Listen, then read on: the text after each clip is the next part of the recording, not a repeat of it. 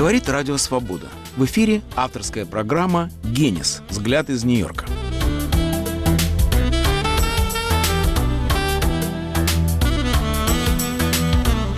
Представляя заново в рамках нашей новой переформатированной программы «Взгляды из Нью-Йорка» авторский цикл Владимира Абаринова «Муза на импорт», я хочу предварить его беседу несколькими соображениями о предмете этих передач – в этом году они составляют пару предыдущему циклу Абаринова «Муза на экспорт», в котором шла речь о судьбе культовых книг советского периода в Америке. Сейчас наоборот, о популярных американских англоязычных писателях в русских переводах. Казалось бы, два цикла должны строиться как зеркальное отражение. Но это ложное впечатление, как, впрочем, и все попытки выстроить зеркальную гипотезу, описывающую США и советскую и постсоветскую Россию. Америка не сходный и не противоположный, а другой мир, и сравнивать их так же невозможно, как килограмм и километр. Мы все в этом убедились, когда, попав в новый свет, приняли его, как задолго до нас это сделал Колумб, за совсем другую землю. Во многом в этом виноваты были американские книги, которые мы употребляли не по назначению. Мы их не читали, мы по ним жили. И в этом источник разительных различий между двумя циклами Абаринова. Русская литература золотого XIX века действительно оказала огромное влияние на американскую прозу. Фолкнер зачитывался Достоевским, Хемингуэй Толстым. Но наши любимые писатели XX века проникали лишь в верхний, часто профессорский слой американских читателей – Знатоки безмерно уважают Бабеля, многие читают «Мастера Маргариту», и все слышали про Солженицына. Но это нельзя назвать массовым влиянием. Со стихами еще хуже. Поэт и профессор Лев Лосев, устроив в своем Дартмутском колледже конференцию по американской поэзии в русских переводах, предложил такой образ. «Между двумя культурами, — сказал он, — стоит мембрана, которая пропускает стихи только в одну сторону, с запада на восток. Поэтому русские поэты, в первую очередь Бродский, испытали огромное влияние Фроста и Одена. Но тот же Бродский в Америке стал в основном автором двух книг эссе, а не поэтических сборников. Сегодня, когда русские читатели читают примерно то же, что их западные сверстники, Гарри Поттера и Дэна Брауна, трудно представить, чем для моего поколения была чужая литература, ставшая своей. Лишь задним числом, уже прочно обосновавшись в Америке, я выяснил, что вырос на зарубежной литературе, сложившейся в отечественную словесность.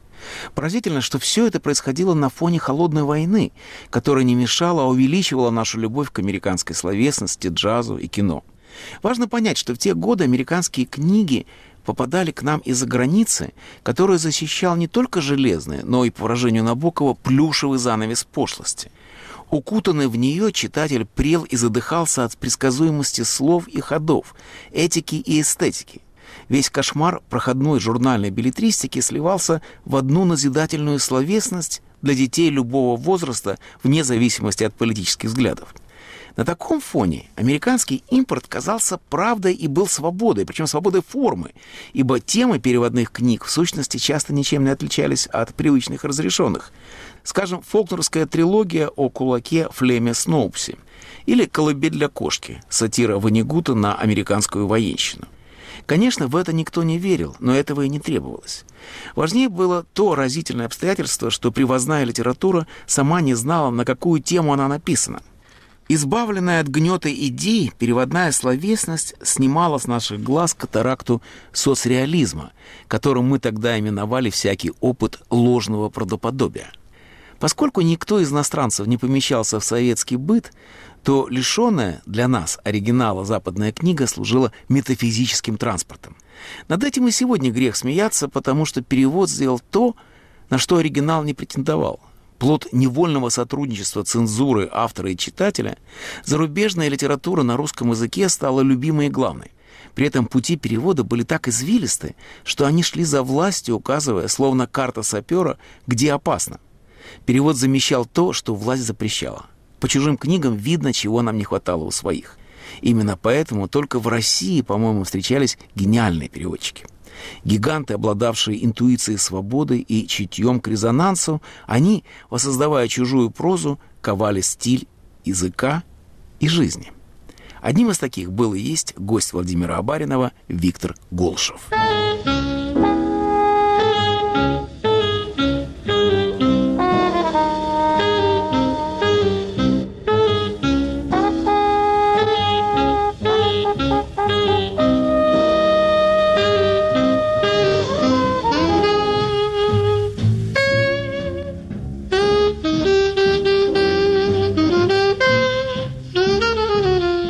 Сегодняшний собеседник Виктор Голышев – личность легендарная. Проще перечислить, кого из англоязычных авторов 20 века он не переводил. Именно его языком с нами говорят по-русски Джош Оруэлл, Уильям Фолкнер, Трумэн Капоте, Уильям Стайрон, Роберт Пен Уоррен, Торнтон Уайлдер, Томас Вулф, Кен Кизи, Чарльз Буковский. Иосиф Бродский был его другом и посвятил ему стихотворение под названием «1972 год». 72 – это год, когда Бродский навсегда покинул Россию. И я был как все, то есть жил похожую жизнью, с цветами входил в прихожую, пил, валял дурака под кожую, брал, что давали, душа не зарилась ни на свое, обладал опорою, строил рычаг, и пространству в пору я звук извлекал, дуя в дудку полую. Чтобы такое сказать под занавес – Слушай, дружина, враги и братья, все, что творил я, творил не ради я славы в эпоху кино и радио, но ради речи родной, словесности, за каковое рачение жречества, сказано ж доктору, сам пусть лечится, чаша, лишившись в перу отечества, нынче стою в незнакомой местности.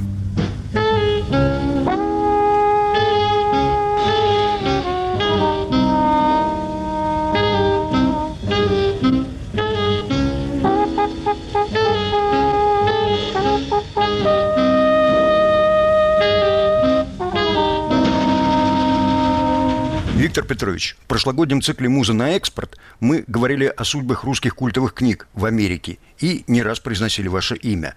Например, когда говорили с переводчиком Платонова Робертом Чандлером. Я процитировал ему предисловие Бродского к «Котловану», в котором Бродский пишет, что Платонов не переводим. Ну, Чандлер даже рассердился, потому что ему в каждой дискуссии Бродского цитируют, и не согласился с ним.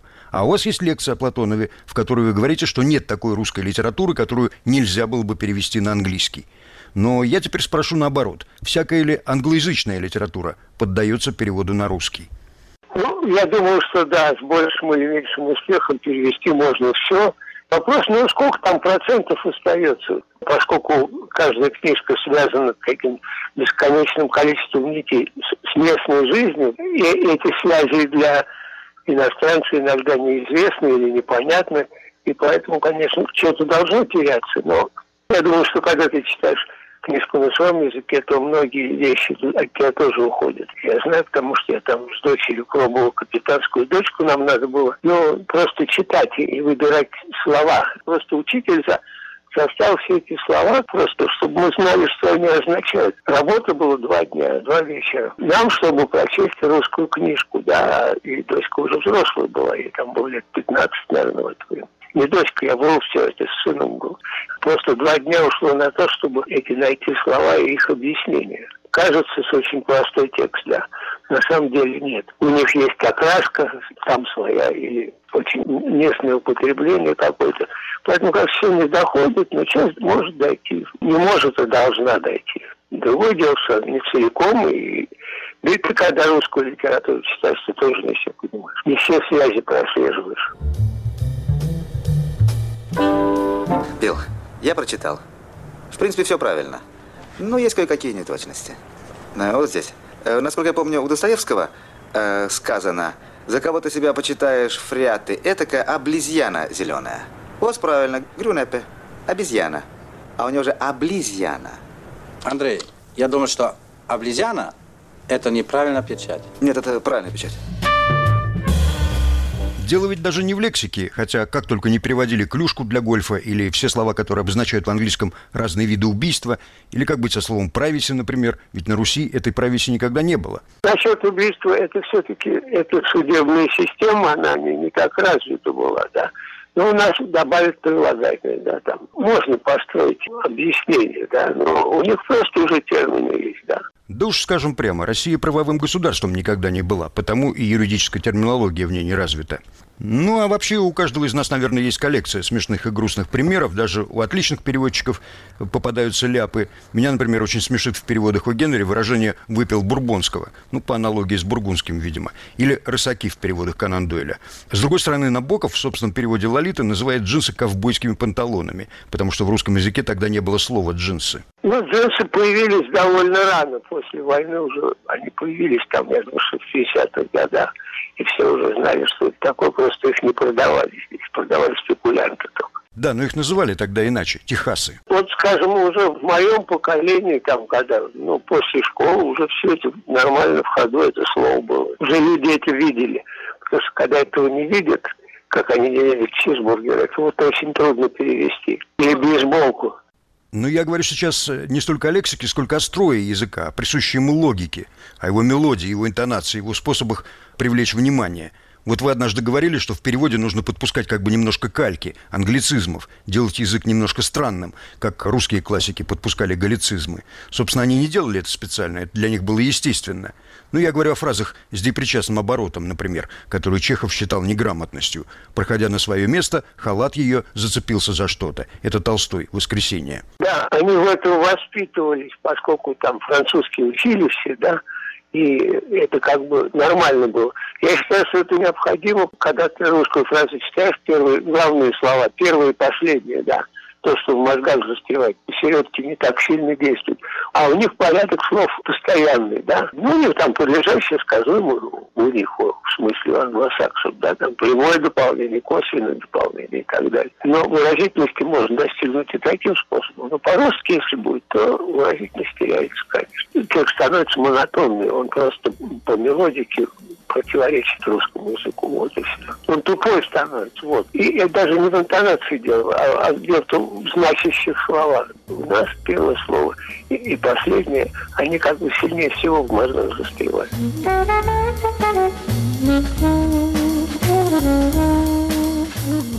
Говорит Радио Свобода. В эфире новый выпуск еженедельной программы «Генис. Взгляд из Нью-Йорка». Сегодня в рамках рубрики «Муза на импорт» ее ведущий Владимир Абаринов беседует с легендарным переводчиком с английского Виктором Голышевым. Тут мне хочется сказать о том, что Голышев в совершенстве владеет языковым тактом, абсолютным как слух скрипача. Его переводы говорят по-русски, не позволяя нам забыть об иностранном оригинале. И все же, читая Голышева, я никогда не перевожу слова или шутки обратно на английский – Такое со мной случается, когда я встречаю, например, Вуди Аллена на русском. Проза у Голышева звучит по-русски органично. Кажется, что он переводил не только смысл, но и звук. Скажем, у того же Орла, о котором сегодня мы постоянно вспоминаем, есть аппарат тотальной слежки. Телевизор, который работает в обе стороны. Называется он по-английски очень понятно, особенно теперь, телескрин. Голышев нашел идеальный русский вариант – телекран. Тут слышится слово «экран», а кран намекает на повсеместность, как вода в водопроводе стекаются к большому брату сведения о каждом персонаже романа.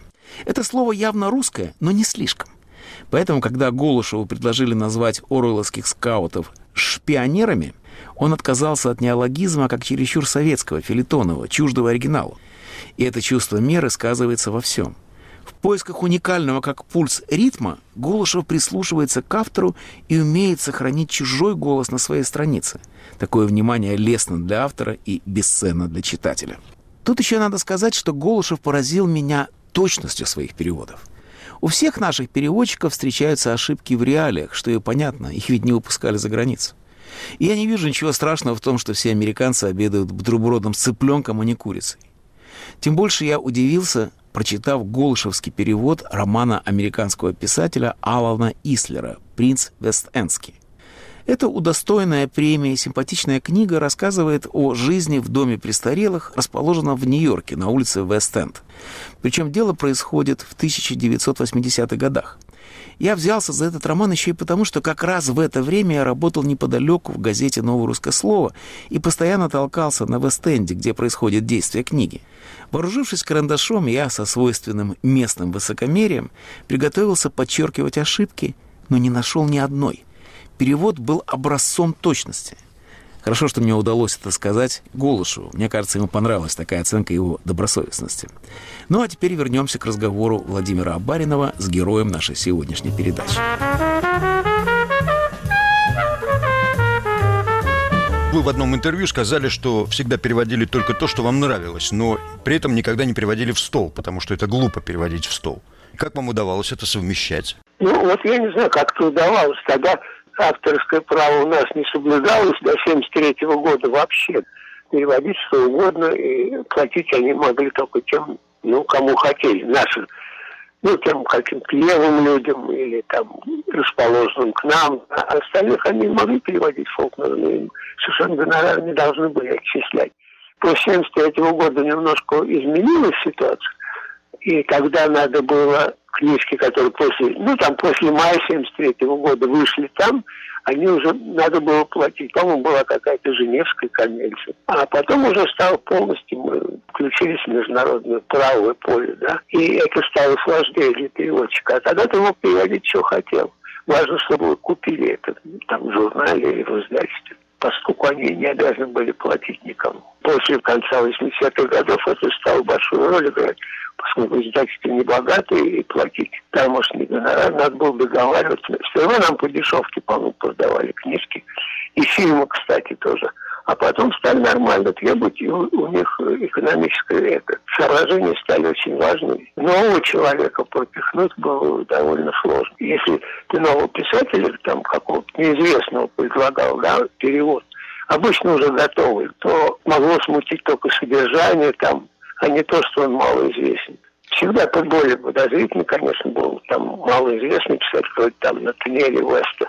Хемингуэя знали, да, и Хемингуэй, бы ты перевел, наверное, прошел бы проще. Но тогда не надо было переводить, потому что он весь переведен уже был. Там такое было сопротивление, но оно не, неосознанное, а просто нового довольно трудно пропихнуть писателю было.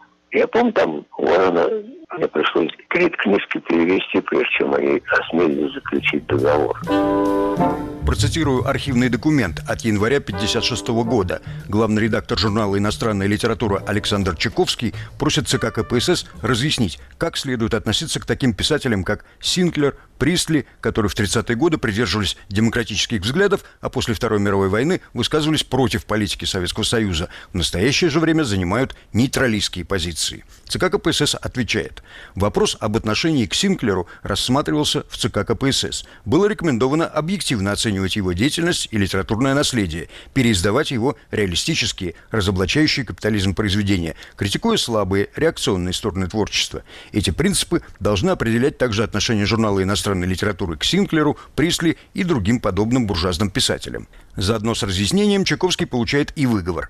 Редакция журнала стремится во что бы то ни стало привлечь в качестве своих авторов видных буржуазных писателей. Не только тех, которые участвуют в движении сторонников мира, относятся лояльно к демократическому лагерю, но и тех, которые стоят в стороне от прогрессивного движения, выступают против прогрессивной идеологии, творчество которых носит упадочнический характер. Эта линия проявилась, в частности, в объективистском подходе к публикации на страницах журнала о политичной и во многом натуралистической повести Хемингуэя Хемингуэя «Старик и море».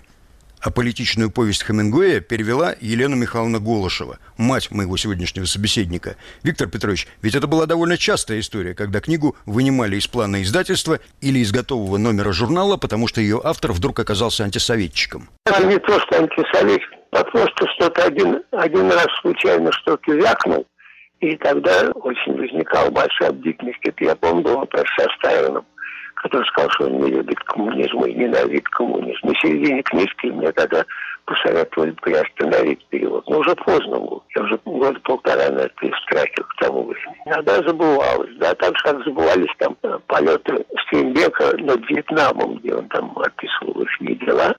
И это его затормозило на несколько лет, переводы его. Пришлось несколько лет подождать после Вьетнамской войны, когда это забылось, что он там летал на вертолете, по-моему, там над Вьетнамом летал.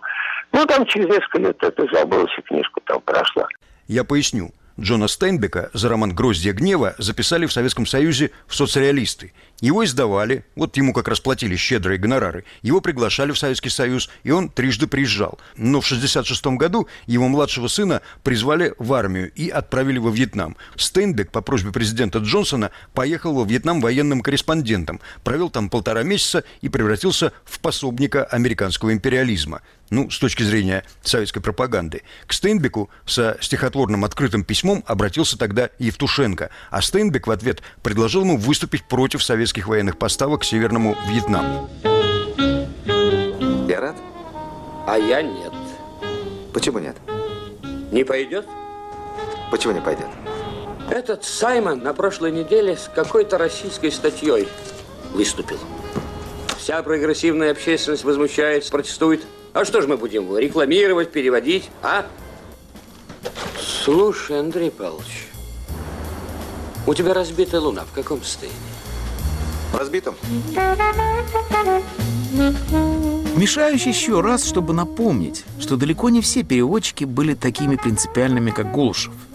В советское время встречались зарубежные книги с чудовищными искажениями. Самое дикое я нашел в переводе романа «Кумира всех любителей фантастики» Артура Кларка. Это была его знаменитая космическая Одиссея. Дочитав до кульминации, я с ужасом обнаружил, что текст обрывается на самом важном месте. Дальше шло извещение от издательства. К финалу автор впал в идеализм, которым незачем делиться с советскими читателями. Боюсь, что сегодня мне многие не поверят, но у меня до сих пор где-то в недрах библиотеки хранится этот удивительный раритет, выпущенный, кажется, в безмерно популярной в те времена серии «Зарубежная фантастика». И опять вернемся к Абаринову.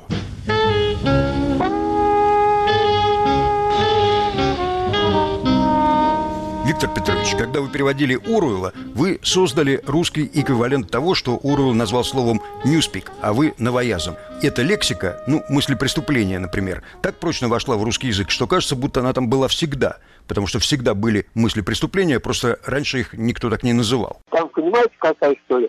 У нас этого добра, вот этого политического языка было сколько угодно. Но ты переводишь английскую книжку, поэтому наши реалии русских очень опасны, поэтому приходилось некоторые искусственные вещи придумывать. Иначе получается филитон, не роман. Вот. Но вот там между этой селой и Харибдой приходилось придумывать среднее. Некоторые вещи очень легко там переводятся в словаре, да, автоматически. А, а некоторые более, ну вот приходится там другую грамматику делать, потому что у него грамматика, там нету суффиксов, нету окончаний, да. И поэтому там глаголы существительные это одно и то же. Уоррелы. У нас этот номер не проходит. Значит, приходится вместо этого что-то другое придумать. Это единственный случай, когда мне пришлось придумывать. Обычно я ничего не придумал. Вообще, общая идея была такая, такого уродства, вот когда ты это делаешь, то надо исходить из этого, не, не из политической там идеи какой-то, а из того, что язык уродуется, и, и уродуются мозги от этого. Вот и все. Сейчас я наберусь дерзости и приведу вам пример из вашей собственной практики, который меня не очень удовлетворяет. Вы перевели из Уруэлла «My country, right or left». Вы перевели «Моя страна, правая она или левая». Но мы-то с вами знаем, что Оруэлл скаламбурил здесь, переиначил известный американский афоризм «My country, right or wrong». Права она или не права, но это моя страна. Согласитесь, что этот каламбур, основанный на двух значениях слова «правый», в вашем переводе пропал? Конечно, пропал выпадает всегда, между прочим, вот когда ты можешь, если можешь собой очень гордиться, ты скажешь там 85% я перевел того, что написано. А, а тут ты выбираешь просто, права она или не права, или правая она или левая. Да, вот и все. Это твой выбор. Но, к сожалению, многие шутки нельзя перевести, или каламбуры нельзя перевести, цитаты нельзя перевести. Потери неизбежны, а перевод это всегда потеря. Я говорю, потому что книжка с историей страны связана с психологией людей тамошних, да, она очень многими нитями связана. Когда ты ее переносишь сюда, очень многие нити вырывают. Вам приходилось сталкиваться с цензурой? Мне приходилось, конечно. Это делается внутри издательства, тебя никаким цензором не вводят. Один раз я судился только когда, и тогда возник какой-то человек, который ссылался на, на, на цензуру. А в принципе вся цензура происходила у тебя в этом, в редакции. Ну вот мне хотели там что-то вытянуть, несколько фраз из Натаниэля Уэста. Там типа проституция определенно прибыльна. Ну, они говорят, как это можно писать? Я говорю, ну, у него так написано. Нет, этого нельзя. Ну, это нельзя, значит, в общем, короче, книжку не издали только спустя 7 лет. Я отказался убирать там эти пять фраз, потому что, говорю, Вест умер, я не могу у него спросить разрешения на это. А я сам я этого делать не буду. Ну вот и все. И тогда это все отменилось. Уже была набрана книжка, это была верстка. Но через 7 лет ее в другом месте издали, потому что автор предисловия, влиятельный человек был, ему надо было издать, чтобы это не валялось, его предисловие. Или послесловие, я не помню. Закончим еще одной цитатой из стихотворения Иосифа Бродского, посвященного Виктору Голышеву. Точно ТЗ из пещеры Миноса, выйдя на воздух и шкуру вынеся, не горизонт вижу я, знак минуса к прожитой жизни, острее, чем меч его, лезвие это, и им отрезана лучшая часть. Так вино от трезвого прочь убирает и соль от пресного. Хочется плакать, но плакать нечего. Бей в барабан о своем доверии к ножницам, в коих судьба материи скрыта, только размер потерии делает смертного равным Богу. Это суждение стоит галочки даже в виду обнаженной парочки. Бей в барабан, пока держишь палочки, с тенью своей маршируя в ногу.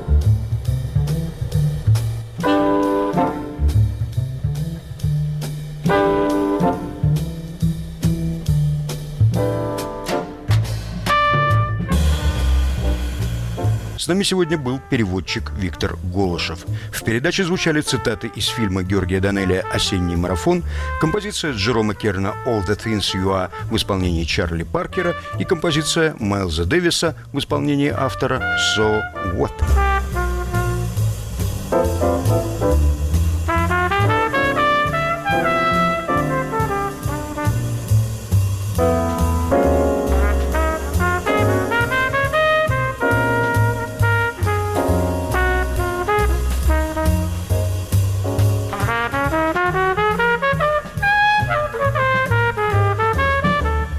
Говорит Радио Свобода. Вы слышали новый выпуск авторской программы «Генис. Взгляд из Нью-Йорка». В передаче участвовали Владимир Абаринов и Виктор Голышев, режиссер Александр Аркадьев. До следующей встречи в эфире. Как всегда, ни одно письмо не останется без ответа.